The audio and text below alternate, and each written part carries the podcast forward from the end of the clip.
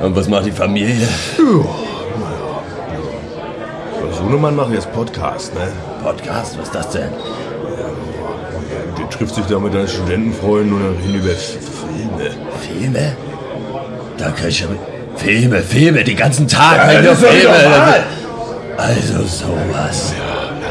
Ja, lass gut sein, Vater, lass gut sein. Ja, Prost, ne? Ja, Prost. Prost, Prost. Ja, ja. Ein noch bitte. Ja. Dr. Peng, Dr. Peng, Dr. Peng.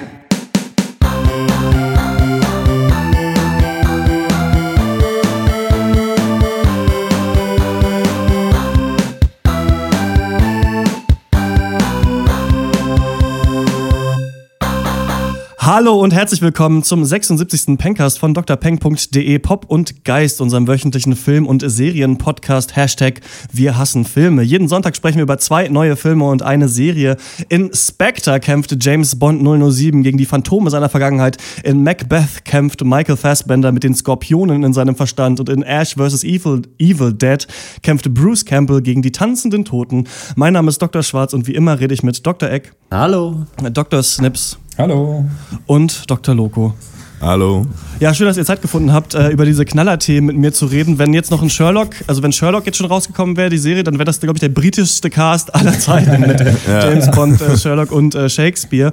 Aber ähm, wir machen Ash vs. Evil Dead äh, natürlich, weil es äh, eine relativ große Serie ist, die angelaufen ist. Ja, ich bin ganz schön angeschlagen. Ich habe so diesen typischen diesen, diese, dieses Billo-Kranksein, wisst ihr, so der Hals ist so ein bisschen, Ja. man röchelt rum, man hat Schnupfen, aber man ist auch nicht richtig fertig, Man also man fühlt sich ein bisschen schlecht. Ähm, wie geht's euch? Wie war eure Woche? Ja, für, für viel Arbeit. ja, nee, gestern Abend ein bisschen übertrieben, aber ich bin auch krank. Also ich, also, wollte ich sagen. Krank vor Liebe.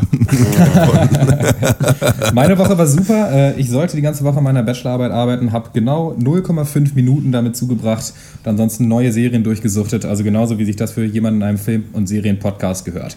Was hast du geguckt für Serien? Ähm, ich habe äh, komplett durchgeguckt, eine ganze Staffel gestern an einem Tag. Werde ich auch in der Abschlussrunde noch empfehlen. Äh, Master of None, neue Netflix-Serie. Erzähl ich Ah, die wollte ich nächste Woche mit in den Cast nehmen. Das ist ja perfekt. Dann können Die wir ist äh, geil, kann ich dir schon mal Oh, sagen, das ja. freut mich. Ich mag den eigentlich nicht, diesen Ansis Ansari, aber naja, Ich Dr. Eck bei jetzt. dir. Ey, den hasse ich, Kurzes- das gucke ich auf keinen Fall. Kurzes Status-Update, Dr. Eck. Ja, ziemlich stressige Woche. Ich mache ja wieder Theaterprojekte en masse, aber Ja. äh, ich bin fit und super gut drauf trotzdem. Ja, das ist doch Stark, schön. Und gut. dann äh, kommen wir direkt äh, zu den HBO Netflix Prequel, Sequel News. Zwei News habe ich uns mitgebracht. Einmal ist der Trailer zum World of Warcraft Film draußen. Äh, der Regisseur ist der gleiche, der äh, Moon gemacht hat, diesen tollen äh, Sci-Fi-Film. Der Mhm. äh, Sohn von David Bowie, glaube ich. Und ähm, ja, im Trailer sieht Ah. man jetzt eben, wie die Orks gegen die Menschen kämpfen. Also Warcraft war ja damals so eine Echtzeitstrategie-Reihe für den Computer, bis dann das ähm, Massively Multiplayer Online-Spiel World of Warcraft rausgekommen ist, was ja der Ultra-Hit war, immer noch, glaube ich, Ja. super viele Subscriber, hat auch immer noch läuft, also es kommen immer noch Updates raus und sowas.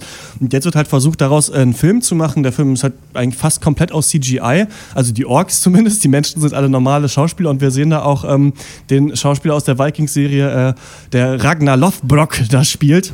Ja. Ich habe seinen Namen vergessen, äh, auf der Seite der. Menschen. Nee. Genau, und auch ein, ähm, und auch ein äh, Game of Thrones-Typ, der Randy Baratheon spielt. Ähm, meine Meinung dazu ist, ähm, Blizzard, ne, also die diese Serie gemacht Ja. haben, die, denen wurde immer gesagt, mach doch mal einen Film, weil die Zwischensequenzen von denen so toll sind in den Spielen, Ja, also weil die da wirklich mit riesigem Bombast auffahren. Ich muss aber sagen, ich weiß nicht, ob das jetzt, ich glaube, das kommt zu spät irgendwie dieser Film. Also dieses ganze, äh, diese CGI-Schlacht, die einem da gezeigt wird, gerade in Verbindung damit, dass die Menschen von normalen Schauspielern gespielt werden, ähm, wirkt irgendwie ein bisschen blöde auf mich, finde ich. Also das und auch nach, Ja. ich habe immer noch, die, äh, schmecke immer noch diesen Nachgeschmack vom dritten Hobbit-Film, wo ja auch nur so eine World of Warcraft-Schlacht kam. Also ich bin nicht sicher, dass der Film gut laufen wird, muss ich sagen. Ja, das sehe ich auch so. Es sie- es sieht einfach komisch aus, so ein bisschen so wie Avatar, komplett Mhm. überanimiert alles. Vielleicht hätten die den dann einfach komplett animieren sollen, so, weil also wenn das Dachte ich einzige, was normal ist, wirklich Ja. nur noch drei Gesichter sind, weiß ich nicht. Ja. Aber an dem Film hängt er verdammt viel. Du sagst, er kommt zu spät, das kann sein, aber ich glaube, der entscheidet eigentlich fast eigenhändig so über die Zukunft von Videospielverfilmungen, oder? Die gibt's ja schon, aber es gab noch nie so eine High-Budget-Produktion. Und wenn der jetzt floppt, dann ist, glaube ich, erstmal wieder aus die Maus. Aber wenn der gut läuft, dann könnten wir da auf jeden Fall mehr kriegen. Und du hast gesagt, das wäre der World of Warcraft-Film. Soweit ich weiß, wird die Story von Warcraft 1 verfilmt. Also Genau, ja, ja, ja, klar. Ja, der heißt Ja, auch nur Warcraft, der Film, ne? Ja, genau. Habe ich mich versprochen. Ja, ja, ich, also ich finde auch die Optik ähm, äh, macht, killt das für mich schon von vornherein. Ähm, grundsätzlich natürlich äh, bei äh, Fantasy äh, Schwerter kreuzen bin ich ja gerne dabei, aber ähm, für mich ist das ein bisschen ein ganz schön großer Turn-off. Ähm, ob jetzt der über die Zukunft der Videospielverfilmung entscheidet, weiß ich nicht. Ähm, Assassin's Creed ist ja auch gerade in der Mache mit Michael Fassbender. Ich kann mir Stimmt, vorstellen, ja. dass das dann vielleicht über wirklich über die Zukunft entscheidet, aber wer weiß. Ja. Ich meine, Warcraft 1 ist mittlerweile 500.000 Jahre alt. Da war die Story halt auch noch irgendwie was Interessantes, aber mittlerweile ist es halt zum hundertsten Mal so, ah, zwei eigentlich Feinde müssen uniten, um gegen das große Böse zu kämpfen. Uh, um den Planeten zu retten oder was auch immer so. Äh, weiß ich nicht. Hört doch auf damit. Aber andererseits, zivilisierte Orks gab es meiner Meinung nach noch nie in dem Film. Also Orks waren immer nur dumme Schergen, die Leuten auf den Kopf hauen. Und hier sind es Das ja, stimmt, werden ja. ja wirklich als Rasse und als Volk dargestellt. Das könnte interessant sein. Ja, das kann sein. Also es kann sein, dass es, dass es was wird. Ich bin halt vom, vom Look und viel total abgeturnt. Also ich weiß nicht, ich, ich finde auch lustig, also gerade wenn wir uns Spectre anschauen, über den wir gleich reden, ähm, und man eigentlich wieder zurückkommt zu so handgemachter Action und sagt, dieses CGI-Spektakel finden wir eigentlich nicht mehr so gut, ähm, dann finde ich es halt witzig, dass man jetzt einen Film macht, der halt 100% darauf basiert. Aber auch Assassin's Creed, du hast es kurz angesprochen, wird super interessant, weil wir da Michael Fassbender dabei haben, den Regisseur von Macbeth und auch den Kameramann von Macbeth. Und deswegen, ähm, wenn wir da gleich drüber reden, bin ich sehr gespannt, was aus diesem Film letzten Endes wird. Die andere News, die ich mitgebracht habe, ist, es gibt Set und erste Promo-Fotos von dem neuen Film ähm, des Harry Potter Franchises. Also wird ein Spin-off, Fantastic Beasts and Where to Find Them, und wird sich, glaube ich, um diesen Newt Scamander äh, drehen, der dieses Buch geschrieben hat. Man konnte das damals auch kaufen. Ich hatte das Ja. auch. Also Ja, dieses ähm, ja. fantastische Wesen und wo sie zu finden sind. Und da soll jetzt eine Trilogie rausgemacht werden. Er geht als englischer Zauberer nach Amerika und hat ähm, so einen Koffer, in dem sein eigener Zoo, glaube ich, drin ist mit diesen ganzen Wesen und die brechen dann aus und dann gibt es halt so eine wilde Hatz irgendwie der magischen Wesen. Äh, Hauptrolle spielt Eddie Redmayne. Und auch die, die diese Shasta in äh, Inherent Vice gespielt hat, habe jetzt vergessen, wie sie heißt, ist da die, die weibliche Hauptrolle. Ähm, ich fand die Fotos sehen einigermaßen stimmig aus. Klar, braucht man nochmal einen Harry Potter äh, Spin-off, vor allem mit drei Teilen? Wahrscheinlich nicht. Also es hat halt diesen Hobbit, Twilight, Hunger Games Beigeschmack. Ähm, ich könnte mir vorstellen, dass es ganz unterhaltsam wird trotzdem. Eddie Redmayne hat eigentlich, na gut, in Jupiter Ascending so ein bisschen enttäuscht, aber da konnte er, glaube ich, nicht so viel für. Und sonst, ja, ist er so ein bisschen der aufsteigende Star gerade in Hollywood. Ne? Ja, also dass du sagst, dass das eine Trilogie wird, finde ich auch schon wieder ein Abturn. Das finde ich schade, weil ich finde, Redmayne rockt total diesen Harry Potter-Look, oder? Ich fand die Fotos waren mega cool. Ich finde das echt nice. Und weiß ich nicht, äh, gegen einen Film im Harry Potter-Universum, aber ohne Harry Potter habe ich eigentlich auch relativ wenig einzubringen. Ja. aber Ja, es stimmt Wird eigentlich, sich halt ja. zeigen, ob das dann mehr so in die Richtung geht, lass mal den Harry Potter-Fans nochmal das Taschengeld zocken oder ähm, ja, oder sie sich da wirklich nochmal hinterklemmen und einen richtig guten Mhm. Film machen. Aber ich habe Hoffnung. Ich glaube, man zockt, will definitiv den Harry Potter-Fans das Taschengeld zocken, aber das finde ich ganz okay. Also wenn daraus irgendwie eine, eine schöne, fantastische Reise wird, habe ich da auch, hätte ich da schon noch Bock zu. Warum nicht? Also gerne und vor allem auch gerne ohne Harry Potter. Also das ist auch ein Ausrufezeichen. Also Inwiefern, oder wisst ihr das, inwiefern das ein, ein Prequel da wirklich ist? Also ist Eddie, Eddie Redmayne dann irgendwie der Vater von Harry Potzenbergen oder was? Spielt in den 20er, äh, 20er Jahren, glaube ich. Hat also mit Harry Potter an sich überhaupt nichts zu tun. Äh, Schon, so? Gerüchte, ja, es gibt so Gerüchte, dass so, ähm, so Charaktere wie Albus Dumbledore schon referenziert werden in dem Film vielleicht. Aber mit, tatsächlich mit der Person Harry Potter hat es nichts zu tun. Okay. Ja, denke ich mal, kann man gespannt sein. Kann, kann ein wahrscheinlich echt schöner Blockbuster werden. Ähm, Optik sieht sehr quietscht bunt aus, im Gegensatz zu den letzten Harry Potter-Filmen. Also bewegt sich in so eine, Ja. in diese ganze ähm, Maleficent und sowas Blockbuster-Richtung, habe ich so das Gefühl. Ich bin mal gespannt, was daraus wird. Dann werden wir bestimmt besprechen, wenn das auch rauskommt. Und äh, mal gucken, wie viel Kohle der einspielt. Und äh, wir kommen zum ersten äh, Thema des heutigen Podcasts und das ist Spectre. Forensics finally released this. What is it? Personal effects they recovered from Skyfall. You've got a secret. Something you can't tell anyone. Because you don't trust anyone.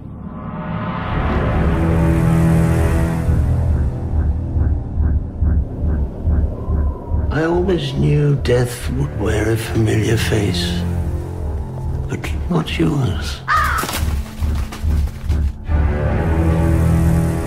I was at a meeting recently and your name came up. I'm flattered London is still talking about me. It wasn't MI6.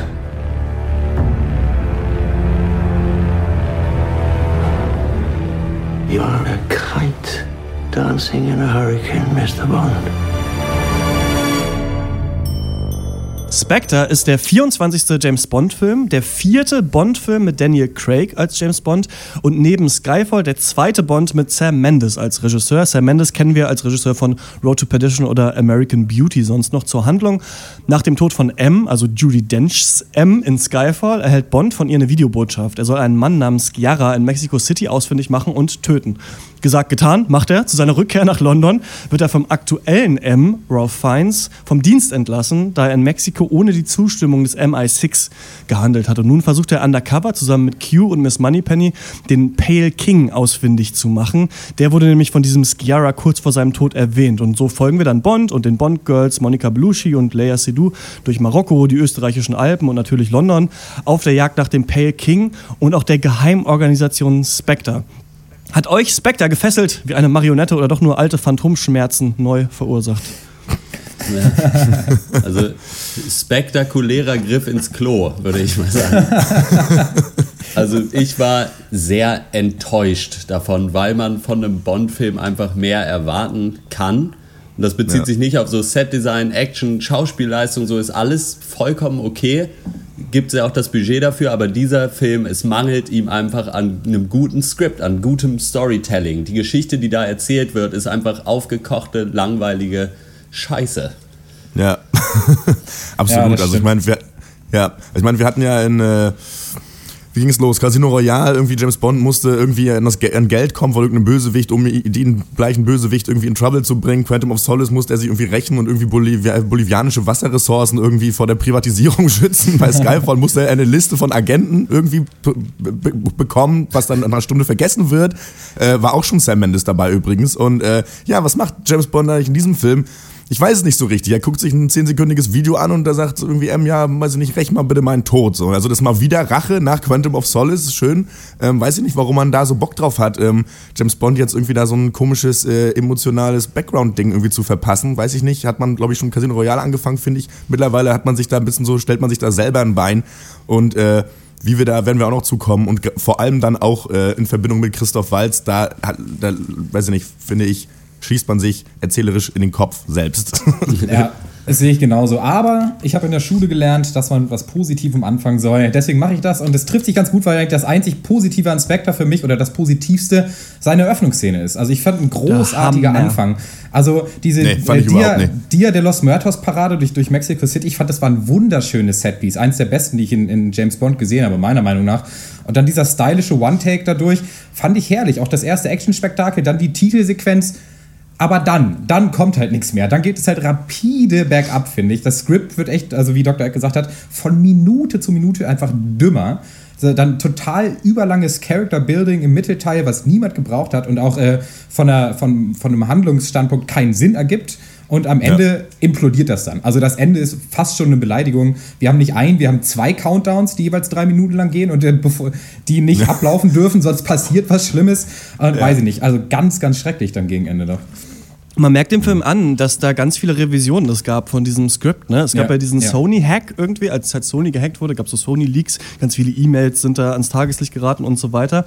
Und da wurde auch dieses Skript immer weiter überarbeitet und das sieht man irgendwie im Film. Also das, das Skript an sich ist, äh, besteht eigentlich nur aus Plotholes. Also das ist Ja, wirklich ja. abgefahren, finde ich, dass du, ich nenne das immer das Dark Knight Rises Phänomen, dass du im Film die ganze Zeit immer so ein bisschen denkst, so, ja, aber das macht doch keinen Sinn und warum ist denn das jetzt und das, das hat doch eigentlich gar keinen Sinn und warum ist das so und also da gibt es zum Beispiel das Ding, dass Mr. White ihm sagt, ja, finde irgendwie meine Tochter, dann müsst ihr zum American und dann findet er die halt, dann gehen sie dahin, dann durch die Wand, dann finden sie, wo die Basis ist, dann fahren sie dahin. Er hätte auch direkt gesagt, danke, die Basis ist übrigens da. Also das macht keinen Sinn, diesen Ja. Weg nachzuvollziehen, den es Ja. da gibt. Und das Interessante am James Bond-Franchise ist ja, und das ist mir noch nie so richtig aufgefallen, dass es das perfekte Franchise ist, weil es an niemanden gebunden ist, nicht mal an den Hauptdarsteller. Und das gibt es sonst gar nicht. Also, du, das versuchen sie ja, glaube ich, gerade zum Beispiel auch mit dem Marvel Cinematic Universe, dass die Avengers jetzt vielleicht andere sind, damit sie ein paar töten können in den nächsten Filmen. Ne? Also haben sie ja bei Age of Ultron versucht. Aber nicht mal der Hauptdarsteller ist hundertprozentig wichtig für James Bond. Diese Serie wird immer weitergehen. Du kannst einen anderen Regisseur nehmen, es kann wer anders das Skript schreiben. Und es muss ja auch, wie man jetzt heutzutage sieht, nicht mehr auf Büchern von Ian Fleming basieren. Also da, die wurden fast alle verfilmt. Und ähm, die, die nicht verfilmt wurden, sind, glaube ich, relativ schlecht oder eignen sich dazu nicht. Deswegen versucht man es halt so ein bisschen modern zu machen. Was man hier versucht hat, finde ich erstmal eigentlich ganz löblich, weil nicht versucht wurde, wieder, also ursprünglich nur Bonds persönliche Vendetta zu machen, sondern auch zu sagen, wir machen jetzt wieder einen richtigen Bond-Film. Also wir in, in der Trilogie aus Casino Ja. Royale, Quantum Trost und Skyfall wurde, etab wurde Bond wieder etabliert als der, der er ist und gezeigt, wie wird er eigentlich von diesem roughen Typen zu dem smarten Agenten. Und am Ende von Skyfall haben wir wieder alle Zutaten, die es gibt. Q ist wieder etabliert, Moneypenny gibt es wieder, es gibt wieder M, der in seinem Büro da ist und genauso fängt der Film auch an. Also wir haben wieder Ja. eine Actionsequenz am Anfang, die sich so in so einer anderen exotischen Kultur auf eine Art bewegt, ne? in diesem Tag der Toten ähm, in Mexico City. Dann kriegt er quasi einen Auftrag von M, nicht vom M im Büro, aber von der anderen M. Dann äh, geht er zu Q und dann ähm, muss er halt, äh, ja, äh, bewegt er sich ins Leer des Bösewichts und es gibt tausende Bond-Klischees, die hier drin sind. Also der Film Ja. strotzt ist eigentlich ein reines Bond-Klischee. Es Ja. gibt die äh, Kampfszene im Zug, wie bei, wie bei äh, Liebesgrüße aus Moskau. Es gibt irgendwie die Verfolgungsjagd im Schnee, wie bei Im Geheimauftrag ihrer Majestät. Der, es gibt den Wodka, der geschüttelt und nicht gerührt ist, Wodka Martini. Und ähm, also alle Sachen, die versucht wurden zu unterwandern, unterwandert zu werden in den anderen Filmen, gibt es jetzt wieder. Mein Problem ist halt, es ist nur ein Abklatsch. Also die, das sind Ja. nur, nur Referenzen an das Alte.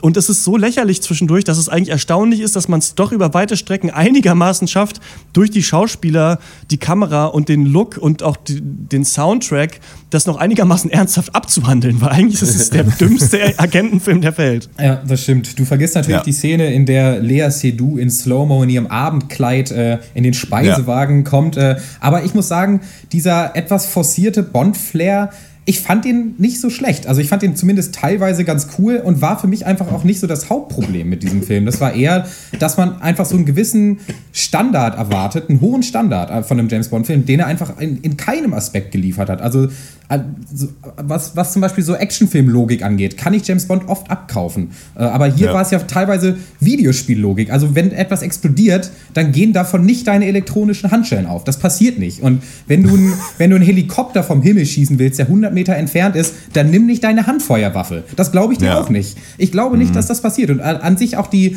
die Action-Set-Pieces bis aufs Erste, äh, was ich wirklich geil fand, haben mich auch nicht so überzeugt. Und irgendwo ist halt die Linie zwischen so, das ist eine Hommage an klassische Bond-Filme und so, hey, lass mal alten Shit recyceln, so, das passt schon. Und weiß ich nicht, da geht's halt einmal in den Schnee, einmal in die Wüste und einmal in die Großstadt und dann gibt's eine Verfolgungsjagd. Weiß ich nicht, so ein bisschen gehört das dazu, aber in der Umsetzung fand ich das einfach fade, oder? Ja, ich finde halt auch, Ja. man kann das schon machen. So, du kannst diese Szene, was ist, also mein Lieblingsbeispiel ist dieser Kampf im Zug. Den nehme ich gerne mit, gucke ich mir gerne an. Ein paar Leute hauen sich im Zug gegenseitig aufs Maul. Schön. So, aber dann muss sich die Frage stellen: So, warum kämpfen die Leute im Zug? Und in diesem spezifischen Fall äh, befindet sich Bond mit seiner Plus 1 auf dem Weg dahin, wo der Böse ihn hinhaben will. Es Ja. läuft Ja. also alles nach Plan, wenn es nach dem Bösen geht. Dann kommt trotzdem ein Typ an und versucht, die da zusammenzuschlagen. Und du denkst dir, warum macht er das? Also, w- wer hat ihm gesagt, er soll das machen? Die fahren doch einfach dahin, wo sie hin sollen. So, also, Ja, das, das, ja, das ist schon eine Katastrophe und ich finde auch, dass das, dass das Pacing komisch ist und wie man, man bewegt sich zwischen irgendwelchen komischen Action- Action-Szenen, die finde ich auch nicht alle zünden, also gerade die. Verfolgungsjagd. Die Reptilienmenschen. Action- Action-Szenen, wirklich, wirklich viele. Full Frontal Nudity Action-Szenen. Ähm, nee, das war schon ein bisschen unklar, also gerade auch diese Verfolgungsjagd, möchte ich mal als Beispiel nennen, mit äh, Dave Batista, die fand ich so lame, also lange nicht so Ja. eine, so eine ja, langweilige ja. Verfolgungsjagd gesehen. Das war wirklich äh, Stock-Footage, Need for Speed 2. Ähm, also ganz ehrlich. Äh, und ähm, ja, das Pacing war, wo war ich stehen geblieben? Genau. Ähm, da, da wird, ist viel so Gewaber, also du hast es auch schon gesagt, da werden irgendwelche Charaktere aufgebaut, die es nicht braucht, oder zumindest in der Tiefe müssen sie nicht aufgebaut werden. Diese Love-Affairs sind vollkommen off, finde ich auch. Also auch diese, dieses Zusammentreffen mit Monica Bellucci, ist, da ist überhaupt keine Chemie gewesen. So, ich meine, Nee. da, da kannst du die schönste Frau der Welt hinstellen, wenn du dann so eine dämliche Szene daraus machst, also da, da fasst du dir doch wirklich an den Kopf. Also ich war da wirklich peinlich berührt. Ich kam mir vor wie wieder mit zwölf. Also das war wirklich ganz schrecklich. Ähm, und war ja aber auch wieder so eine Hommage an die alten Bond-Filme. Ne? So er geht einfach Und das irgendwo ist hin, das drückt Problem, eine Alte glaub irgendwie gegen die Wand und dann schon haben die Sex. Und das ist halt Und also das ist, glaube ich, das nicht. Problem, dass der Film, ich habe das Gefühl, der ist so postmodern verwirrt wie unsere ganze Gesellschaft. Der weiß nicht so richtig, Ja. was er machen Genau, möchte. ja, also der hat, Ja. das ist so ein bisschen wie Sharknado oder so, wo, Leute versuchen, trashigen 80s-Film jetzt nochmal zu machen Ja. mit den gleichen Witzen, aber in gewollt. Und genauso ist es da. Also es ist, es ist aber auch schwer. Also einerseits will man eben wieder zurückkehren zu Bond, aber wenn du dann halt alle Bond-Tropes anbietest mit diesem Charakter des Daniel Craigs, der eigentlich schon relativ gebrochen ist und sie einfach nur ausspielen lässt, dann funktioniert das letzten Ja. Endes nicht mehr so richtig. Ne? Und was ich auch so interessant finde, Nee. Pierce Brosnan wurde ja immer, oder den Film wurde ja immer angekreidet, dass die zu over the top sind. Ne? Also dass er dann da mit dem Surfbrett auf der Welle ähm, Paragliding oder mit so einem Also mit so einem Panzer Glider da halt Moskau war ein Bombenfilm. Und ähm, dann jetzt, jetzt hat man halt gesagt, okay, wir gehen halt vom Look und viel ganz, äh, machen wir das ganz minimalistisch wieder. Also die, Ja. zum Beispiel diese Verfolgungsjagd, Verfolgungsjagd mit dem Flugzeug, das sieht schon äh, toll aus zwischendurch.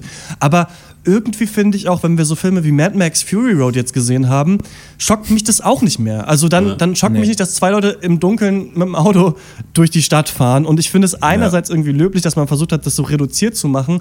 Andererseits klappt es aber nicht. Und was auch mein größtes Problem ist, ist das, wie ich gesagt habe, also diese ganzen Bond- Camp-Klischees sind alle nur eine Referenz an die alten Sachen. Aber wenn Ja. dann versucht wird, seine tatsächlich, also wirklich den Charakter James Bond weiterzubringen, dann wird das nur im Nebensatz abgehandelt. Der Ja. ist irgendwie dein Bruder Ja. und dann sagt halt auch Christoph, Christoph Waltz irgendwann, it was me, the author of all your pain. Das Ja. wird aber nie erklärt. Also Nee, das in ist ein monumentaler verkauft, Satz, dass- ne? Also dass- äh, eigentlich. Ja. Also, es wird mir erklärt, dass Christoph Waltz quasi oder und Spectre, diese Organisation, hinter allem steht, was Daniel Craig durchmachen musste. Hinter dem Tod von, Ja. von Vespa Lind, hinter der Organisation Quantum. Gut, damals hatte man die Rechte nicht mehr, aber hinter diesen ganzen Bösewichten ist auch ganz schön, wie halt die Bilder, die gezeigt werden, meistens die aus den erfolgreicheren Filmen sind. Also dieser Mr. Green aus Quantum Trost, der wird auch ganz kurz mal genannt, aber da weiß man, der Film war nicht so erfolgreich, also ist ja nicht so wichtig. Und es wird aber Ja. nie erklärt und Christoph Waltz wird deswegen da so verheizt, dass Ja. ich finde, dass der total, Film total. eine krasse Komik hat. Also der ist krass, ähm, ja, unfreiwillig witzig in den meisten Szenen, die ewig lang ausgespielt werden. Also Das ist seltsam, halt, ne? Christoph Waltz ist halt fast eine Parodie auf alte Bond-Villains, so ein bisschen. Aber es ist ja sowieso völlig unklar, was der Charakter überhaupt will. Und da ist auch, da sind halt auch diese Sätze, fand ich so hölzern. Also Ja. es war halt einfach langweilig. Und da kannst du auch einen zweiten Christoph Waltz äh, daneben stellen und es ist immer noch langweilig. So. Und das ist nicht Christoph Waltzes Schuld. Ja. So, äh, der können, hätte da sicherlich mehr machen können. Ich meine, er macht wieder seinen Christoph Waltz, den kann er aber, das wissen alle, Ja. aber dann musst du das besser einsetzen. So. Und bei diesem Charakter war einfach von vorne bis hinten nicht klar, was will der? So, wa- Genau, was, das sehe ich auch. was so. ist seine, Agenda? ja, seine Agenda hat mich auch verwirrt, weil einerseits hat er ein geheimes Informationsimperium und will damit irgendwie die Welt regieren, aber andererseits ist er irgendwie so ein, so ein Saw-mäßiger Psychopath, der irgendwie dann doch nur Vendetta gegen Bond irgendwie betreiben will. So, wie passt das denn beides überhaupt zusammen? Und warum gibt man so einem Typen dann auf einer persönlichen Ebene kein Alleinstellungsmerkmal, außer ein Christoph Waltz-Akzent? Also ich, ich war Ja. für mich ein ganz verfehlter Villain einfach. Ich habe eine Frage Ja. an euch, weil ich in so Classic Bond nicht so bewandert bin. Aber gab es das schon immer in Bond-Filmen, die, diese kleinen Wegwerf-Gags und diese cheesigen One-Liner? Also Ja. zum Beispiel diese Szene mit diesem Rentner im Auto in Rom, dass dann der noch der Airbag aufgeht oder dieser, dieser stumme Handlanger, der dann aus dem Zug fällt und noch mal kurz Oh shit sagt, obwohl er eigentlich nicht redet. Gab es das schon? Doch, Ja, doch. die gab es schon. Ähm, die wurden halt Okay. versucht James bei Bond war schon äh, Daniel fürchterlich Craig, albern. Äh, die wurden versucht, bei Daniel Craig ein bisschen seriöser zu machen, dass sie zum Charakter passen. Und hier, der Film ist ja echt auch zwischendurch witzig, wie er da im Auto dann zu ihm winkt und so. Ne? Also da gibt es schon halt diese Szenen, die das machen. Und es gab es schon, aber das ist halt die Frage, wie passen die jetzt noch rein in, in, in das heutige Setting, Ja. in dem sich Bond bewegen will. Was ich euch noch fragen wollte, ist, ich hatte das Gefühl, dass der Film ganz viele Tricks aus dem Hut zaubern will und ganz viele Thematiken mir erklären will, die jetzt aber schon ausgelutscht sind. Also diese Überwachungsthematik, dass halt Ja, der das Überwachungs- MI6 wollte ich auch noch mal drauf unterwandert wird, kommen, ja. dass man dieses Doppel-Null-Programm nicht mehr braucht, hatten wir einmal exakt so in Mission Impossible 5, den wir jetzt neulich äh, besprochen haben. Dann hatten Ja. wir, Ja. gab es es auch schon in Skyfall und auch in Ja. The Dark Knight. Und in The Dark Knight ist aber so, und ich finde, der Sam Mendes hat sich wirklich eins zu eins hier ganz viel von de, den Dark Knight-Filmen von ähm, Christopher Nolan Ja. da bedient. Auch dieses du musst jetzt deine, äh, die Frau retten und du hast nur drei Minuten Zeit und so weiter. Und in The Dark Knight wurde es ja aber gemacht, da hat ja dann am Ende Batman diese Überwachungstechnologie selber benutzt, also das, was er eigentlich nicht gut findet, halt Ja. benutzt, um dann äh, das aufzuklären. Und das war, ist quasi moralisch fragwürdig. Und diese ganzen Sachen werden hier so eingeführt. Aber bei allen Sachen dachte ich mir immer so, jo, habe ich schon mal in Captain America gesehen, das habe ich schon mal da gesehen und so weiter. Ne? Also das Ja. ist Doch, das sehe ich ganz genauso. Der, der Film bedient Ja. sich halt von allen, an all diesen Tropes, aber ja, wie du sagst, man kennt sie alle schon. Und es ist halt auch wirklich nicht so, dass sie irgendwie nachvollziehbar erklärt oder aufgebaut werden, sondern es ist alles so pseudopolitisches Rumgefasel. So einfach so Ja, genau. total ausgelutscht und man hat es halt mittlerweile schon in acht Actionfilmen vorher gesehen. Ja. Genauso wie man das Ding mit, du hast drei Minuten, um deine Frau zu retten, sonst stirbt sie, das eben auch schon dreimal gesehen hat. Ich erinnere an den alten Spider-Man von 2002 oder so. Also seit, seit da gibt es das oder wahrscheinlich noch früher. Und ja, also weiß ich nicht, der bedient sich ja nicht nur an James Bond eigenen Tropes, sondern einfach im ganzen Actionkino. Was denkt ihr denn, wie kann diese Reihe jetzt weitergehen? Und das Interessante ist ja, dass sie hier versuchen, also die machen ja Rückbezüge auf die anderen Daniel Craig-Filme. Also der hat ja wirklich einen Character-Arc, der nicht immer gut verfolgt wird, aber es gibt eben die Suggestion, dass der irgendwie da ist, scheinbar. Ja. Und ähm, der hat sich ja ganz so verliebt in äh, Casino Royale, dann seine Frau da verloren und jetzt eben gibt es dieses Ding ähm, mit Leia Seydoux.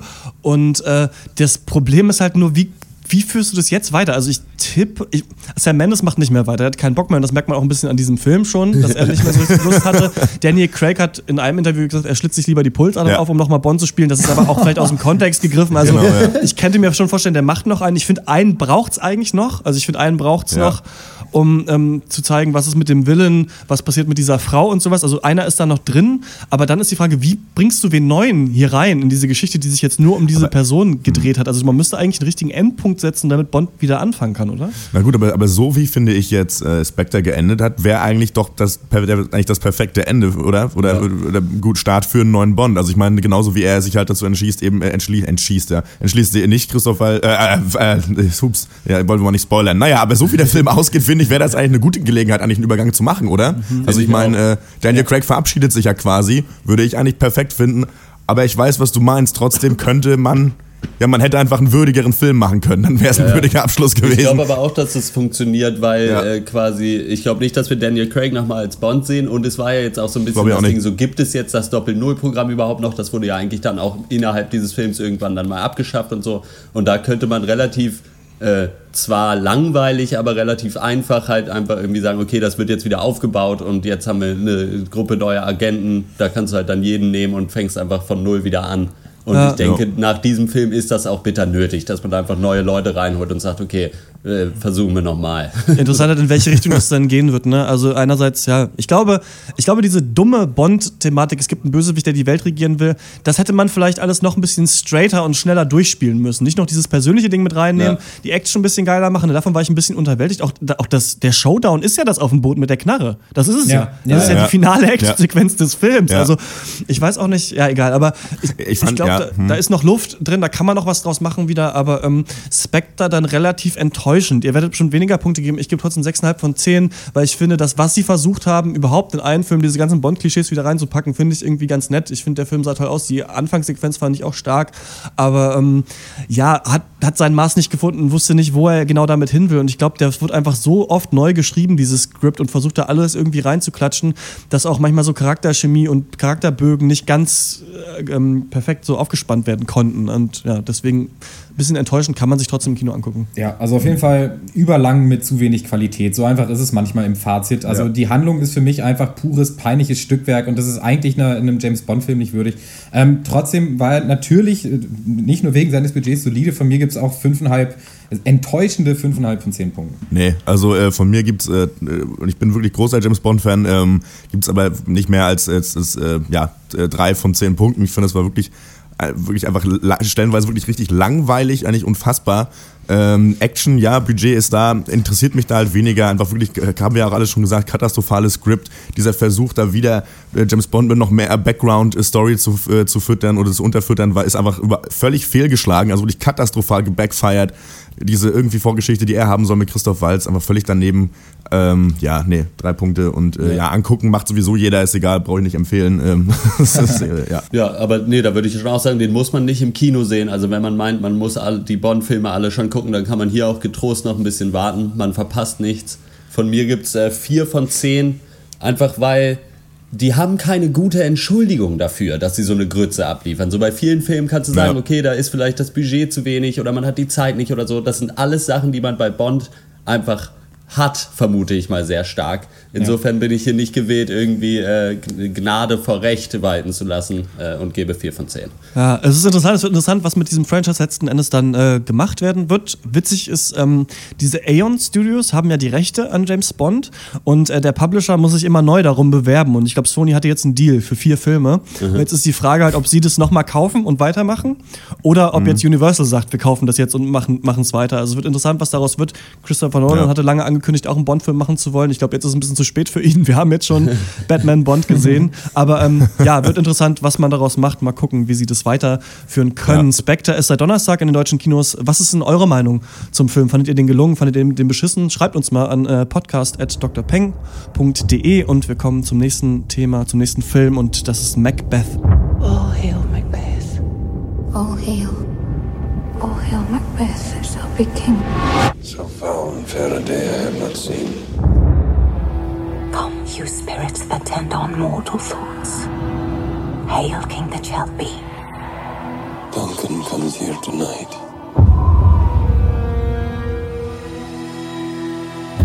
If we should fail, Will not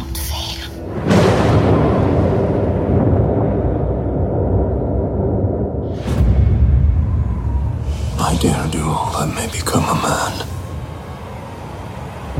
Who dares do more is none. Macbeth, die äh, kürzeste aller Shakespeare-Tragödien, verfasst irgendwann so um 1600 rum, gilt in manchen Kreisen als verfluchtes Werk. Viele Theater haben sich äh, nie getraut, es aufzuführen.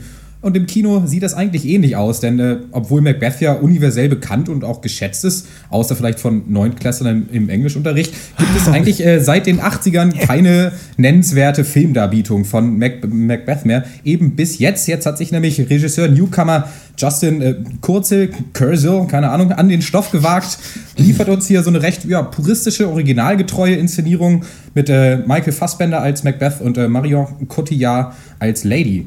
Macbeth. Worum geht's? Ja, wir finden am Anfang Mac Macbeth vor, einen schottischen Tarn, äh, dem nach einer gewonnenen Schlacht drei Hexen erscheinen, die ihm prophezeien, dass er eines Tages König von Schottland sein wird. Will das Schicksal mich als König nun? Mag mich das Schicksal krönen? Denkt sich Macbeth, äh, eigentlich ist er ein treuer Gefolgsmann des Königs, aber dann nimmt er das Schicksal eben doch in seine eigene Hand und eingestachelt von seiner Gemahlin macht er sich auf, den König umzubringen, ersteigt selber den Thron, ja, und dann beginnt die Transformation eines Ehrenmannes äh, in einen skrupellosen, paranoiden Tyrannen. Dr. Schwarz, krönst auch du diesen Film zum König? Oder heißt es am Ende doch nur hinweg, grässlicher Schatten, unkörperliches Blendwerk, fort? Ja, dass du mich jetzt äh, direkt ansprichst, hat einen Grund. Ähm, Dr. Eck und Dr. Loco hatten, haben nicht die Zeit gefunden, den Film äh, zu gucken. Ähm, was ein bisschen schade ist, weil gerade diese ähm, visuelle Ästhetik, die der Film da bemüht, äh, über, da hätte ich, glaube ich, ganz gerne eure Meinung gehört, aber falls ihr den dann nochmal seht, könnt ihr das mal eher sagen. Ihr könnt uns natürlich jetzt auch in diesem Zwiegespräch, was wir jetzt zusammenführen, immer äh, Fragen stellen, was ihr da für Erwartungen habt oder ähm, vielleicht kennt ihr euch auch Ja. mit dem Stoff von Macbeth ein bisschen aus. Na. Ähm, es ist ja interessant, wie Shakespeare verfilmt werden kann und soll. Ne? Es gibt ja, es gab ja diesen Romeo und Julia-Film mit Leonardo DiCaprio, der ja damals das Gimmick hatte, die Originaldialoge zu benutzen, aber sich in so einer 2000er Popwelt zu bewegen letzten Endes. Ne? Und da hat man ja versucht zu sagen, okay, wir nehmen den Originaltext, aber wir bürsten es auf modern und wir schauen mal, wie das funktioniert. Ich habe den auch mal im Englischunterricht geguckt. Äh, Ich fand den, äh, genau, den Romeo und Julia-Film, ich fand den eigentlich ganz cool damals. Ähm, Macbeth versucht jetzt auch den Originaltext mitzuhaben in diesem Film und aber das so auf so ein Pseudo-MTV-Werbung Realismus zu trimmen. Also ganz seltsam. So ein bisschen Mischung aus Game of Thrones in zehnmal besser plus so realistische Backdrops. Und ich muss sagen, ähm, ich, als ich diesen Film gesehen habe, der fängt mit einer Schlacht an und der endet mit einer Schlacht. Das ist die krasseste Cinematografie, die ich dieses Jahr im Kino gesehen habe, glaube ich. Also klar kann man, Ja. man kann auch noch mit Mad Max vergleichen. Es gibt noch andere Filme, die sahen fantastisch aus, aber wie geil Macbeth aussieht, ist unglaublich. Und das ist ein richtiges Ja. Gewichse auf geile Kameraführung und geile Schlachtszenen. Und was ich so gerne daran mag, und das ist was, das wünsche ich mir wirklich öfter, ist, dass, ähm, ihr kennt das ja zum Beispiel aus Game of Thrones, dass jetzt gesagt wird, okay, wir brauchen jetzt eine Schlacht, 10.000 Leute kämpfen gegen 10.000 andere Leute, aber wir haben nicht so viele Leute, außer in den späteren Staffeln. Also stellen wir hier stellen wir hier so 30 Leute hin und machen ein bisschen Neues rundrum und dann muss man es irgendwie halt tricksen, dass es so wirkt, als wäre die Schlacht da. Und das ist in Macbeth zur Perfektion durchexerziert wurden, weil alles immer in so einem richtig geil aussehenden Nebel stattfindet, der, der dir perfekt glaubwürdig macht, dass hier gerade eine große Schlacht tatsächlich gekämpft wird. Also ich finde es so geil, wenn man, wenn das aus einer Not eine Tugend gemacht wird und gesagt wird, okay, da, dafür haben wir eigentlich nicht das Budget, aber wir haben einen verdammt guten Kameramann, der das durchsetzen kann. Der heißt Adam Archipator und ähm, beim Namen hat es bei mir irgendwie geklingelt und habe ich geguckt und der hat auch äh, bei True Detective Season 1 die Cinematografie gemacht. Und das merkt man, weil auch bei True Detective Season 1 sieht jede Szene fantastisch aus und so ist es auch Ja. in Macbeth. Ähm, und der wird auch die Cinematografie machen bei diesem Assassin's Creed Videospielfilm. Deswegen, obwohl ich das echt, echt die ausgelutschteste Videospielserie der Welt ungefähr, aber da bin ich sehr gespannt drauf, was sie schaffen mit so einem großen Hollywood-Studio daraus zu machen. Ihr seht, ich rede ganz viel über das Visuelle des Films. Ganz kurz will ich noch sagen, Sound ist auch fantastisch, also so richtig düstere, dreckige Streichermusik. Der Film sieht auch richtig dreckig und bestialisch aus, aber sonst hast du halt diesen äh, diese Shakespeare-Dialoge die ganze Zeit. Und da ist relativ schnell klar, was die Geschichte ist. Klar, natürlich, Macbeth ist auch bekannt. Ich kannte es nicht. Also ich wusste ungefähr, worum es geht, aber ähm, ich wusste nicht das komplette Ende. Und da muss man aber sagen, finde ich, dass der Film doch so ein, ja, so ein Dualismus hat zwischen, eigentlich könnte man ähm, überzeichnet sagen, die eine Hälfte ist ultra langweiliger Quatsch und die andere Hälfte sieht richtig geil aus. Ja, finde ich absolut genauso. Das wäre auch meine schön, Frage an euch auch so gewesen, ja. Ah, okay. nee, der Film ist ähm, wirklich eingerahmt in zwei der schönsten Sequenzen diesen Jahres, auf jeden Fall. Und das sind eben beides Kampfszenen, aber das sind eben leider auch mit ein paar kleineren Ausnahmen die einzigen Momente des Films, die sich halt in irgendeiner Weise vom Level einer, das muss man schon so sagen, höllisch eintönigen Inszenierung halt mal abheben. Das ist wie schon bei dem Märchenfilm Tale of Tales, den wir mal gesehen haben. Es ist eindeutig eine reine Inszenierung. Es ist keine Adaption. Es wurde hier und da ein bisschen gekürzt und ein bisschen umgeschrieben. Aber eben wie auch bei Tale of Tales stellt sich halt die Frage, wie ist das denn tragbar als Kinofilm? Also du hast altertümliche Sprache, die verstehst du selbst als Muttersprachler nicht ohne Untertitel. Du hast Text, der wird stellenweise einfach nur geredet. Stellenweise gibt es innere Monologe. Es gibt Stimmen aus dem Off, auch in Szenen, in denen sich Leute unterhalten. Ist ganz komisch. Und du hast eben diese eine total langsame, melancholische, bedeutungsschwangere Vortragsweise. Und eben diese theaterhafte Sprechweise, würde ich mal äh, darauf zu sprechen kommen. Auf sich allein gestellt ist das halt cool, so langsam bedächtig mit einer Million dramatischen Pausen. Das zieht auf einer Bühne, sicherlich. Aber wenn halt eine Filmszene doppelt so lang geht wie nötig, nur damit die Charaktere noch ihren 14-Zeiler rauskriegen, finde ich das problematisch. Also es gibt Szenen in Macbeth, da geht äh, Michael Fassbender, hat einen ganz klaren Plan, er will jetzt den König umbringen, dann geht er los, dann bleibt er stehen, redet zwei Minuten und dann geht er weiter. So äh, auf halber Strecke. Und das ist für den Zuschauer langweilig, das muss man so deutlich sagen. Und das ist auch irgendwie unfreiwillig komisch anzuschauen. Für den Zuschauer könnte es ja noch wirklich erstaunlich gut sein, wenn man sich auf diesen Dialog einlässt. Und die Sprache von Shakespeare ist natürlich wirklich genial, was da für Bilder bemüht werden und so weiter. Ähm, Ja. Was ich dich fragen will, das ist ganz schön, denn ich habe den auf Deutsch gesehen Mhm. und da ist es natürlich dann in so einem Shakespeare-Deutsch. Ich habe dann mal. mh, bei Projekt Gutenberg, wo das ja auch, wo man es auch online lesen kann, Macbeth, mir so ein paar Textzeilen rausgesucht, die ich im Film auch äh, verdammt spannend fand. Die waren dann anders. Also ich weiß nicht, ob man sich, ob es gibt wahrscheinlich verschiedene Macbeth-Übersetzungen. Man hat dann eine benutzt. Ich glaube ja. nicht, dass man es direkt äh, versucht hat, irgendwie zu übersetzen. Du hast es auf Englisch gesehen mit englischen Untertiteln. Ich hätte gedacht, das wäre so auch perfekt, wahrscheinlich, den so zu gucken. Denn bei mir war es so, dadurch, dass Leute so altertümlich äh, auch fast in so einem Fake-Deutsch halt natürlich dann reden, weil es ja eigentlich Shakespearean English ist, Ja. verstehst du nicht immer, was die erzählen, weil die natürlich auch nuscheln und sehr getragen reden und dann brauchst du manchmal ein bisschen, um jetzt zu verstehen, was war eigentlich der Satz. Also ich hätte mir beim Deutschen auch gerne deutsche Untertitel tatsächlich gewünscht, um dann noch ein bisschen mehr in dieser Sprache aufgehen zu können. Ich finde irgendwie, dass dadurch, dass du oft nur Szenen hast, wie zwei Leute zusammensitzen, dann wird so ein bisschen genuschelt, hat dieser Shakespeare, ähm, dieser Shakespeare-Text runtergerattert. Dadurch verliert die Sprache manchmal auch ihre Wucht. Manchmal funktioniert es gut, aber manchmal passt es auch nicht so richtig. Ja, ich habe ihn sogar auf Englisch mit englischen und deutschen Untertiteln geguckt, wenn ich mich recht erinnere. Und das war wirklich gut, weil ich Was ist habe. das denn? Das gibt's? Ja, ja, das hatten wir bei Spectre jetzt übrigens auch. Ähm, ja, das gibt's bei uns anscheinend. Ach nee, aber das ist gut, weil ich wirklich alles verstanden habe inhaltlich, also wirklich die ganze Zeit. Aber die Frage ist eben, dass, dass, Mac, äh, dass Shakespeare geil ist und Macbeth auch super sprachlich ist, das dient ja auch nicht irgendwie als Berechtigung für diesen Film, weil das ist ja gegeben. Äh, Du wandelst es ja auch nur minimal ab. Die Frage ist dann aber trotzdem, was ist die Berechtigung des Films? Ist es nur das Visuelle? Weil dafür ist das Visuelle auch nicht konstant genug durchgezogen, weil eben im Mittelteil ist halt einfach alles nur immer, es, ist dunkel, es ist neblig, es ist dramatisch. Und die ganze Zeit, äh, 70 Minuten lang.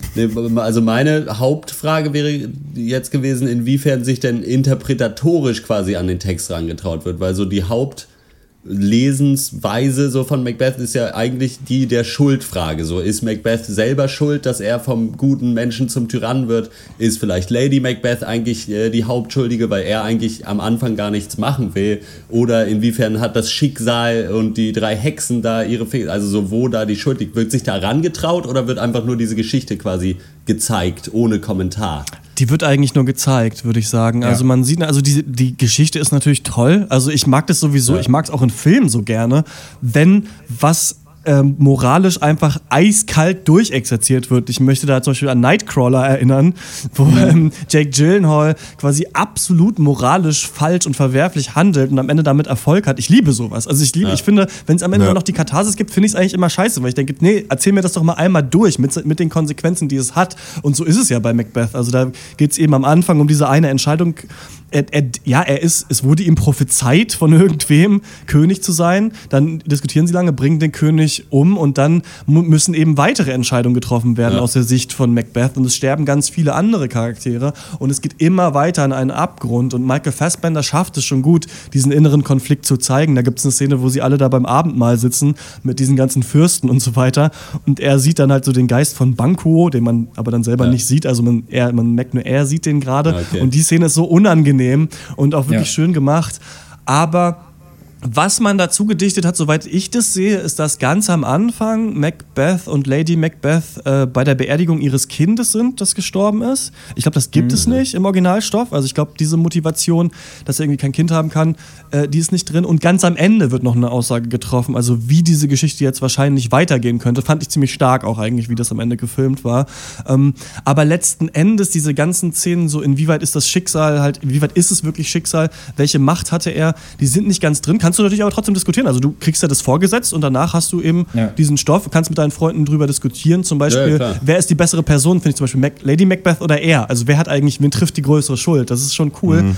Also muss man quasi sagen, taugt es vielleicht einfach nur als Aufwärmung dieses Stoffes für ein jüngeres Publikum. Ich hatte mich eben auch nicht mit dem Drama auseinandergesetzt, so vielleicht reicht es ja. Für mich war es auch nur ein Abbild, muss ich sagen. Und es wird ja eigentlich auch relativ dann, wie du sagst, nur durchexerziert, eben dieses, äh, die Verführung der Macht und eben die Verführung durch die Hexen, die ihm dann sagen, du wirst Macht bekommen. Und, äh, aber es gibt ja die, äh, durchaus den Ansatz bei Macbeth, dass sowohl die Hexen als auch Lady Macbeth eigentlich nur auch für seine Person stehen, für Teile ja. seiner Persönlichkeit. Ja. Das ist hier im Film aber nicht so. Ja. Das sind ganz eindeutig eigene äh, Entitäten, eigene Personen, die halt von außerhalb auf ihn einwirken. Und, aber ich weiß nicht, ob er dadurch irgendwie die Schuldfrage kommentiert oder eben doch auch nur wieder zeigt, weil ja, es ist halt sehr schwierig. Aber es, ist, es hat interessante Ansätze. Ich denke, das kann man festhalten, wenn man denn äh, Interesse an alten Shakespeare ähm, Das Problem ist ja, doch sag einfach. Ja auch, ich ja. sage auch nicht, dass, der, dass es nicht okay ist, das einfach nur zu zeigen. Das hätte mich ja. nur interessiert, weil man da halt in die Richtung was machen könnte, theoretisch. Ja. Das Problem ist ja, nach dem alten Bauhaus-Motto sollte ja auch die Form irgendwie der Funktion folgen. Und deswegen, das Visuelle, was man hier sieht, sollte ja eigentlich die Aussage, die man treffen will, irgendwie unterstützen. Aber es ist nur in den Schlachtszenen da. Also es ist ja, nur eigentlich genau da, um die Kämpfe richtig geil aussehen zu lassen und halt die Game of Thrones und die Vikings-Fans und sind wir ja auch beides eigentlich und wir haben auch den Trailer gesehen und dachten, geil, da haben wir Bock drauf, ja. ähm, ins Kino zu locken quasi. Man schmeißt so ein bisschen Kamelle und das Volk und lockt es an und dann wird halt gesagt, ha, aber es ist eigentlich ein Shakespeare-Film und jetzt hört ihr mal den crazy Scheiß an. Und ja, genau, jetzt seid ihr, man ist quasi unter falschen, unter so Michael Bay-Vorzeichen ins Theater gelockt worden. und ähm, das ist aber auch in Ordnung, finde ich. Also das kann man schon machen machen. Ähm, und ich gebe Macbeth deswegen echt wohlwollende 7 von 10 Punkten, weil das visuell so geil aussieht und ich finde es schon cool und ich fand es gut, mich damit auseinanderzusetzen. Ich hätte es lieber auf Englisch gesehen mit den Untertiteln und mich noch ein bisschen mehr in dieser Sprache suhlen zu können. Aber ich finde als so ein kleines, und das ist ja kein riesiges Blockbuster-Projekt finde ich es eigentlich ganz schön. Ich weiß nicht genau, ob die alle nach Assassin's Creed Bock hatten, das zu machen oder ob es davor war oder wie genau diese Produktionsgeschichte mhm. war. Aber ich finde, ja. gerade visuell kann man sich den auf jeden Fall angucken und man, man lernt auch noch ein bisschen was dabei. Also es, es ist schon okay, finde ich. Ich finde es eigentlich schon cool, aber letzten Endes ist es kein großes Kino. Ja, sehe ich genauso. Also um, um den Kreis zu schließen, mhm. das ist für mich auf jeden Fall Blendwerk, aber halt sehr beeindruckendes Blendwerk. Und ich äh, deswegen, und ihm fehlt halt so ein bisschen einfach noch äh, das gewisse Extra, halt, um ihn als einen besonderen Film zu bezeichnen. Aber er ist trotzdem sehenswert, auch wenn das jetzt vielleicht anders rüberkam. Ich würde ihm auch sieben von zehn Punkten geben. Ähm, ihm fehlt ein bisschen die Daseinsberechtigung. Wenn man das Visuelle mal ausklammert, bleibt auch nicht so viel übrig, aber das ist eben hammergenial. Ja, also ich werde den auf jeden Fall noch gucken, äh, kann dann Ja. nächste Woche ein Update geben, weil ich natürlich als Theaterafficionado und Anglist sowieso da rein muss. Insofern Ja, äh, gebe ich dann nächste Woche das Update, ein kleines. Ja, cool. Freue ich mich drauf, ähm, wenn ihr den mal gesehen habt, was ihr davon haltet ähm, und ob eure Meinung da abweicht von der unseren. Glaube ich aber wahrscheinlich nicht. Also ich tippe mal, ihr werdet da ähnliche Ja. Schlüsse ziehen. Äh, Macbeth ist seit vorletztem Donnerstag in den deutschen Kinos. Äh, was ist eure Meinung zum Film? Fandet ihr den gelungen? Fandet ihr den beschissen? Schreibt uns an podcast.drpeng.de und wir kommen zum nächsten Thema und das ist Ash vs. Evil Dead. My uncle is a shaman. When I was a kid, he would say, Evil is always waiting in the shadows. And only one man would rise to stand against it.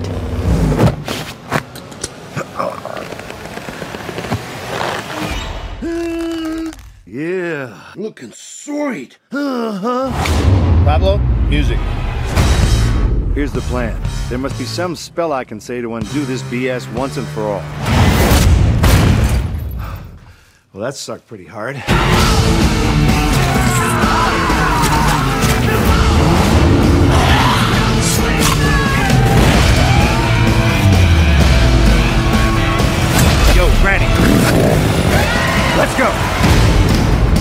If we get this done quick enough, we might have time to stop for churros. Ja, Ash vs. Evil Dead ist äh, vom, Amerik am- lö, vom amerikanischen Sender Stars äh, eine Serienfortsetzung von, die auf der Comedy-Horror-Trilogie The Evil Dead basiert. Aus den 70ern, glaube ich, ging es los. In denen Ash Williams mit seiner Kettensägenhand gegen die Deadites, so Dämonen von Toten, die richtige Leute besetzen, kämpfen musste. In der Serie befinden wir uns jetzt 30 Jahre nach den Filmen und Ash lebt in seinem Trailer so vor sich hin, verbringt seine Zeit damit zu trinken und Drogen zu nehmen und sich den Occasional One-Night-Stand abzugreifen. Eines drogenberauschen Abends aber liest er aus seinem alten Dämonenbuch vor und schwupps sind auch die guten alten Dämonen wieder da. Dann erzählt ihm irgendein Mitarbeiter eines Supermarkts, in dem auch Ash arbeitet, dass er der Einzige ist, der die Dämonen stoppen kann. Ash sagt, nö, bin ich gar nicht. Der Typ sagt, doch, doch, bist du. Ash sagt, na gut, vielleicht bin ich's. Und dann fangen sie an, äh, gegen die Dämonen zu kämpfen. Die Frage ist natürlich, wird Ash der Allerbeste sein, wie keiner vor ihm war? Kennt er die Gefahr? Wird er durch das ganze Land streifen, weit und breit suchen, um zu verstehen, was den Dämonen diese Macht verleiht?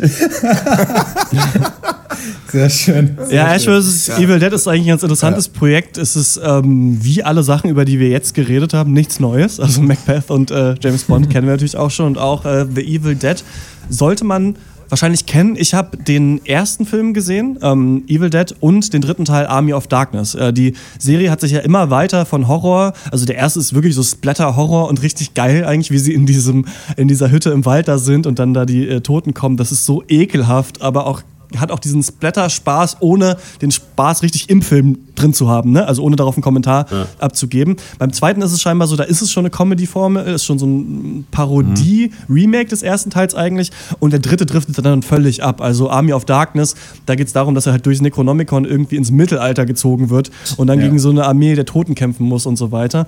Die Filme sind alle von Sam Raimi, der hat auch die Spider-Man-Trilogie gemacht, also daher kennen wir den und der auch ein eine Trilogie, in der der dritte Teil in absoluten Slapstick abgedriftet ist. Was ich noch sagen will, ist, dass äh, auf Oh, Deutsch sie. heißt, der, heißt es Tanz der Teufel, dieser Film. Und der zweite heißt übrigens Tanz der Teufel 2. Jetzt wird noch mehr getanzt.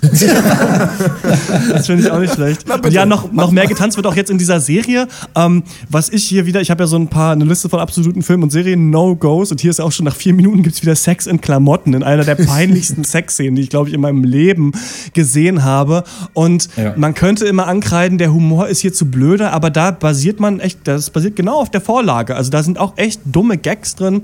Und was ich aber ganz schön finde, hier wird sich wirklich getraut, auch in der Fernsehserie, den richtig schönen Splatter-Horror auszupacken. Und da merkt man auch so vom Make-up, das sind ganz oft halt so Frauen, die so hexenmäßig aussehen mit so weißen Augen und halt Leute umbringen wollen, sieht es genauso aus eigentlich wie in den alten Filmen auch. Also da hat man ganz gut geschafft, eigentlich einen Flair einzubeziehen. Und das haben wir ja auch heutzutage oft, dass halt Schauspieler auch noch mal raus müssen, fast schon aus dem Sarg, wie halt hier Bruce Campbell in äh, dieser Serie. Und ich finde, er, er leistet das eigentlich ganz gut. Also dafür, dass er eigentlich viel zu alt ist, um das jetzt noch mal zu spielen, wird darauf eben auch ein Kommentar gemacht. Er hat irgendwie schon die dritten Zähne und so weiter. Und Ja.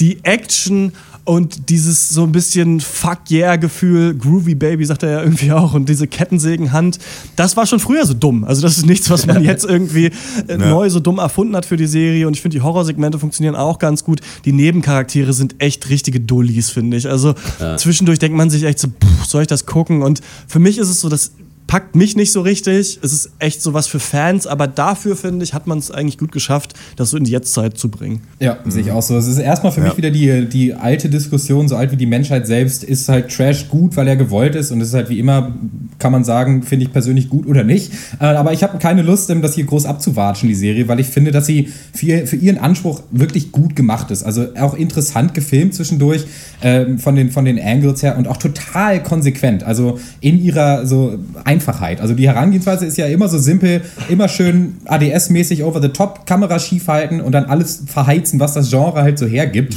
Und das ist halt komplett Hit and Miss auf jeden Fall. Also so die Hälfte ist ultra nervig, so, aber die Hälfte Ja. ist auch total irgendwie erfrischend, finde ich. Hat so eine gewisse Ausstrahlung, die der Serie echt gut zu Gesicht steht. Und du sagst auch, der Splatter-Effekt kommt nicht zu kurz. Habe ich so auch selten gesehen im Fernsehen, auch vielleicht in Banshee. Ähm, fand ich auch super. Also hat, hat mir auch ganz gut gefallen. Ich meine, äh, Comedy Horror ist, glaube ich, jetzt nicht mein Lieblingsgenre, aber ich muss doch sagen, dass ähm, äh, ich dafür doch erstaunlich gut unterhalten war. Einfach. Und ähm, ich fand, das war wirklich eigentlich erfrischend, äh, was ich auch gesagt habe, so äh, splattermäßig und dieser, dieser ADHS-Faktor. dass Ich fand das eigentlich wirklich vitalisierend, sowas mal, mal so zu sehen, irgendwie als Serie. Und ähm, ja, es ist stellenweise albern, es ist teilweise ein bisschen dummer Humor. Du sagst in der Vorlage ist es auch schon so. Ähm, ja, ist jetzt auch nicht ich lache gerne über andere Sachen, aber ich, ich konnte ja auch mal schmunzeln und das war total okay. Ich weiß halt, dass ich weiß halt, dass das nicht für mich ist, aber das ist total gut und solide gemacht und ich glaube, der Fan kommt hier definitiv auf seine Kosten. Bin ich absolut überzeugt und ja, hatte keine schlechte Zeit. Jetzt mal unabhängig von der Qualität dieser Serie für sich, wollte ich vor allen Dingen mal sagen, dass wenn man schon sagt, okay, wir müssen nochmal irgendwas rebooten von vor 30 Jahren, einfach so, weil uns nichts Besseres einfällt, was wir machen können, dann bitte so, ehrlich gesagt. Halt denselben Ja. äh, Darsteller und man sagt einfach, okay, es ist jetzt halt 30 Jahre später und da machen wir weiter. Das finde ich stark, das zu machen, weil du kannst auch sagen, okay, wir müssen auch mal Evil Dead irgendwie Cash abgreifen und holen uns einen neuen Ash und äh, machen das irgendwie nochmal anders, bla bla bla. Dann lieber so, das funktioniert. Dazu, ja, ist auch überhaupt nicht mein Genre und es ist halt trashig, aber es ist absichtlich trashig. Und wenn man sich so äh, im Internet Reviews durchlesen, ist es halt anscheinend schafft, wird es hier sehr gut geschafft, diesen Stil wirklich genau wieder so hinzukriegen. Und damit feiern das halt alle Leute ab, die diese Filme damals hammer geil fanden. Insofern macht die Serie genau das, was sie machen wollte. Und das muss man respektieren, egal wie man es findet. Das gesagt, ist es keine Serie für mich. So, ich weiß nicht, warum ich das gucken soll. So, Ja, ja, also das ist, glaube ich, bei uns nicht. allen Also, so, ne? Also es ist halt natürlich der Rückgriffe ja. auf die alte Serie und man sieht halt auch, Sam Raimi ist ja auch wieder mit dabei, also hat es auch Ja. äh, geschrieben, Regie geführt und ähm, Dr. Snips, du hast kurz angesprochen, auch so die Kameraführung, die zum Beispiel da so ganz äh, nahe über dem Waldboden schwebt quasi, ist auch Ja. eins zu eins aus den alten Evil Dead Filmen und sowas Ah, finde ja. ich halt ganz schön, wenn Leute mal geguckt haben, was, was hatten wir denn für Trademarks damals, was war denn so interessant an diesen Ja. Film und wir setzen es halt jetzt nochmal um. Und ja, genau. Also ich glaube, viel mehr muss man dazu nicht sagen. Wenn ihr die alten Evil Dead-Filme und die Serie mochtet, könnt ihr es euch angucken. Ich äh, bin da trotzdem gar nicht kein Fan von, solche Sachen nochmal rauszuholen. Ich finde eigentlich, wenn man die alten Sachen mag, kann man sich die alten Sachen angucken oft. Also diese ganze Reboot-Kultur Ja. ist oft ein bisschen egal, finde ich. Aber ähm, kann man sich auf jeden Fall angucken. Für mich gibt es für Fans eine Empfehlung. Und wenn jemand wirklich Lust hat auf... Ähm, Comedy und Horror auf so eine Mischung kann man das auch sich gerne anschauen und dann aber am besten auch die alten Filme angucken. Ja, ich denke auch, dass die Serie auf jeden Fall ein Publikum finden wird und das auch zu Recht. Also Ganz klar, Ähm, ja. Der Pilot war jetzt auf 45 Minuten. Ich weiß nicht, ob die restlichen Folgen jetzt 20 sein werden. Würde der Serie, glaube ich, besser zu Gesicht stehen. Ähm, würde Ja. ich auch persönlich begrüßen. Ähm, nee, also mir war es eigentlich schon zu viel jetzt nach einer Folge persönlich, aber mir fallen auch sofort fünf Leute ein in meinem Freundeskreis, denen ich das sofort empfehlen würde. So, und, und so, dem würde ich sofort sagen, guck dir das an, das findest du bestimmt cool. Und das heißt ja auch schon was, selbst wenn du persönlich da nicht so angetan bist. Deswegen gibt es Ja. von mir auch eine Empfehlung. Wurde auch schon verlängert für eine zweite Staffel, nach dem Ja, ja. Pilot ganz direkt. genau. Cool. Ja. Ja, das äh, schwimmt natürlich ganz äh, im Kielwasser des Zombie-Hypes. Irgendwie wird das hier nochmal aufgefrischt, findet definitiv sein, Zu äh, sein Publikum. Äh, alle Leute, die Zombieland schon abgefeiert haben und äh, was weiß ich was, kommen da hundertprozentig auf ihre Kosten. Ähm, ja, so, solide, nur nicht meins. Passt. Jo, genau. Ja. Ähm, Ash vs. Evil Dead ist seit Halloween auf Stars zu bewundern. Äh, wenn ihr eine Meinung habt zu der Serie, wenn ihr die auch eigentlich als ein gelungenes Reboot erachtet, dann äh, schreibt uns eine Mail an äh, podcast.drpeng.de, aber natürlich auch, wenn ihr es scheiße fandet, dann wollen wir das natürlich auch gerne wissen. Wir kommen zur Abschlussrunde. Was hat uns sonst popkulturell oder anderweitig bewegt äh, letzte Woche? Ich ähm, war auf so einem Theatertreffen von so einer Theater-AG mal, um vielleicht mal ein paar auch immer in Rollen zu sprechen. Ich bin ja so ein bisschen auch so eine Rampensau. Mal gucken, was daraus wird. Dann ähm, arbeite ich an so zwei, wahrscheinlich für Detector FM, zwei so ähm, Sendungen. Einmal so eine Seriensendung, einmal im Monat und eine Videospielsendung. War ganz witzig. Ich habe so ein paar Videospielfirmen angeschrieben. Wahrscheinlich schicken die mir jetzt Kopien. Finde ich ganz witzig, wie einfach es doch geht. Und ähm, das richtige Highlight ist aber ähm, eine Spielereihe. Uncharted äh, gab es für die PlayStation 3. Ich habe Teil 1 und 2 jetzt auf der PlayStation 4 nachgeholt. Ähm, ist so quasi Blockbuster-Kino, so Abenteuer Indiana Jones-Film als Spiel funktioniert auch sehr gut, aber es ist viel zu viel Geballer. Also wie viel da man da ballern muss in diesen typischen, ich weiß nicht, ob ihr das kennt, bei so Ballerspielen, diesen Wellen von Gegnern. Ja. Du bist irgendwo Ja. und es kommt die erste Welle und es kommt die zweite Welle und du denkst dir echt, also die Geschichte ist eigentlich ganz cool, auch tausend Plotholes und auch dumm, aber es hat ein richtig schönes Indiana Jones Flair. Wir müssen irgendwo hin, wir müssen da ein Rätsel lösen und dann sind uns aber die Bösen schon wieder auf, den, auf der Schliche und so weiter. Äh, das, ist, das ist nicht schlecht, aber man muss da so viel schießen, dass man echt äh, irgendwann denkt, ja, ja halt's Maul, Spiel. genau, also kann ich nicht so wirklich empfehlen, kann man aber nachholen. Ja, mein Highlight ist, warte mal, du musst mal den Knopf drücken. Hier, äh, bitte. Einmal für ein bisschen Spirituelles. Ja.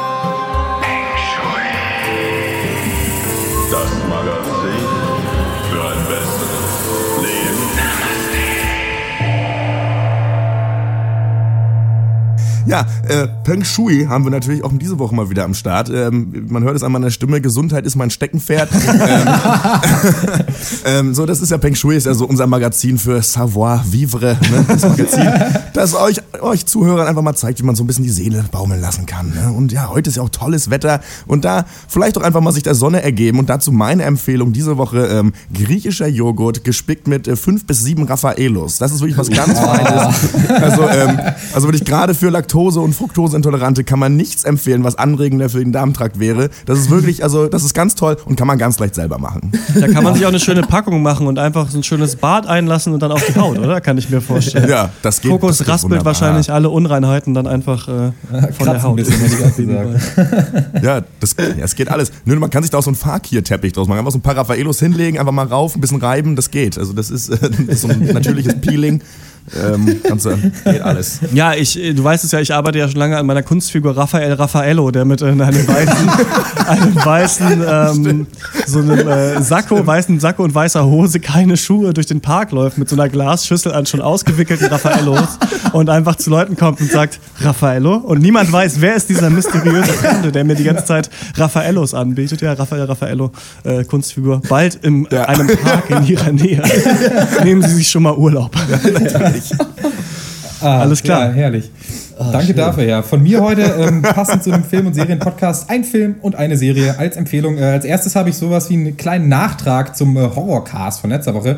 Ich habe mir nämlich The Final Girls angeschaut. Das ist so eine Art Parodie auf, auf die klassischen Halloween-Filme, beziehungsweise das Slasher-Genre. Und in dem sind so eine ähm, Gruppe Jugendliche ge gelangt durch so einen freakigen Unfall in die Welt eines klassischen Horrorfilms. Äh, Camp Bloodbath heißt er. Und um da wieder rauszukommen, müssen sie eben überleben. Und um zu überleben, müssen sie das Final Girl finden. Also die eine Person, die in dem Film keinen Sex Ah, hat ja. und deswegen vom Psychomörder nicht umgebracht wird. und ähm, das Ganze ist halt super meta irgendwie. Und, aber vor allem ein guter Film deswegen, weil er halt nicht zu 100% so die reine Parodiekarte ausspielt. Also wenn, wenn man so an Epic-Movie oder meine Frau, die Spartaner und ich denkt oder so ein Quatsch. Sowas ist es halt nicht, sondern es, ähm, es ist eine total solide eigene Gru äh, Grundstory, haben sie sich überlegt und halt verwickeln das eben mit diesem Parodieaspekt. Und das Resultat ist jetzt auch nicht der perfekte Film, aber durchaus super sehenswert, fand ich. Und äh, das zweite ist, äh, hatten wir am Anfang schon eine neue Serie von Netflix, ist diese Woche angelaufen, äh, von der ich hoffe, dass wir sie dann vielleicht auch besprechen können. Die heißt Master of None und ist so eine astreine Mischung aus Louis irgendwie, dann Girls und so ein bisschen so die Ricky Gervais-Serie Extras, falls ihr die mal gesehen habt. Und die ist halt äh, geschrieben ja von sein, und ne? auch in der Hauptrolle mit ähm, Aziz Ansari, äh, den kennen wir aus Parks and Recreation, etliche Staffeln, Stand-Up-Comedian, natürlich als rassistischen Obstverkäufer aus Flight of the Concords. Und ähm, der spielt so eine Art fiktive Version von sich selbst, so ein struggling Anfang 30 Schauspieler in einer Großstadt, der so ein bisschen perspektivlos durch, durchs Leben eiert und ja, halt lustige, aber auch ernste Sachen erlebt. Und ähm, hört sich halt auf dem Papier wirklich doof an, aber ich kann euch sagen, ich habe mich ein bisschen verliebt in die Serie und, und ich will das nicht schon wieder krass oversellen, weil ich das gerne mal mache. Also sie ist wirklich lustig und vor allem habe ich noch nie moderne Popkultur so authentisch und so relatable äh, auf der Leinwand oder auf dem Fernseher gesehen. Und das ist ja was, was wir gerne mal abhaten an Serien, wenn sowas halt forciert ist. Und ja, also der, der trifft für mich den Ton der Zeit genau, äh, ja, dann ausführlicher nächste Woche. Ich habe äh, mal wieder Musik dabei, äh, was ich bis vor kurzem noch als Guilty Pleasure bezeichnet hätte, aber seit dem Artikel von Dr. Delta auf Dr. Peng muss ich einfach sagen, nee, ich finde das geil, fickt euch. Äh, das nennt sich Kapuzenpulli und es ist äh, so eine Gruppe aus belgischen und holländischen äh, Produzenten und Rappern, die sich anscheinend einmal im Jahr treffen vor fünf Jahren das erste Mal, sich betrinken und einen Track basteln und die einzige Auflage, die sie haben, ist, dass sie alles auf Deutsch machen müssen. Sie können aber nicht richtig Deutsch. und das hat so, also das ist, also von den Beats her wird es euch wahrscheinlich nicht gefallen, so, aber man kann auf jeden Fall lachen darüber irgendwie und es geht auf jeden Fall stark. Gibt es auf Bandcamp und Soundcloud und heißt äh, Kapuzenpulli. Alles klar, dann war es das äh, für diese Woche. Wir hören uns wieder am 77. Äh, Pencast. Themen sind noch nicht ganz klar. In der Auswahl ist auf jeden Fall das chilenische Drama El Club. Den würde ich gerne besprechen, würde euch dann ins Kino schicken, denn der kommt in Leipzig bis jetzt, so wie ich das sehe, nicht ins Kino. Ich werde mir dann wahrscheinlich Woody Allens Irrational Man angucken mit Joaquin Phoenix, ähm, wo er so ein Philosophieprofessor an der Uni ist. Und dann besprechen wir noch Aziz Ansaris Netflix-Serie, die du gerade besprochen hast, Master of None. Falls eins dieser Themen runterfällt, äh, den Studio Ghibli-Film Erinnerung an Mani. Welche Filme haben wir verpasst? Was sollen wir als nächstes besprechen? Schreibt uns an podcast.drpeng.de und wenn ihr den Podcast mögt, dann empfiehlt ihn euren Freunden und hinterlasst uns eine positive Bewertung auf iTunes. Einfach auf iTunes nach Dr. Peng suchen oder den Link unterm Podcast klicken. Das war's von uns. Bis zum nächsten Mal. Ciao. Tschüss. No, tschüss.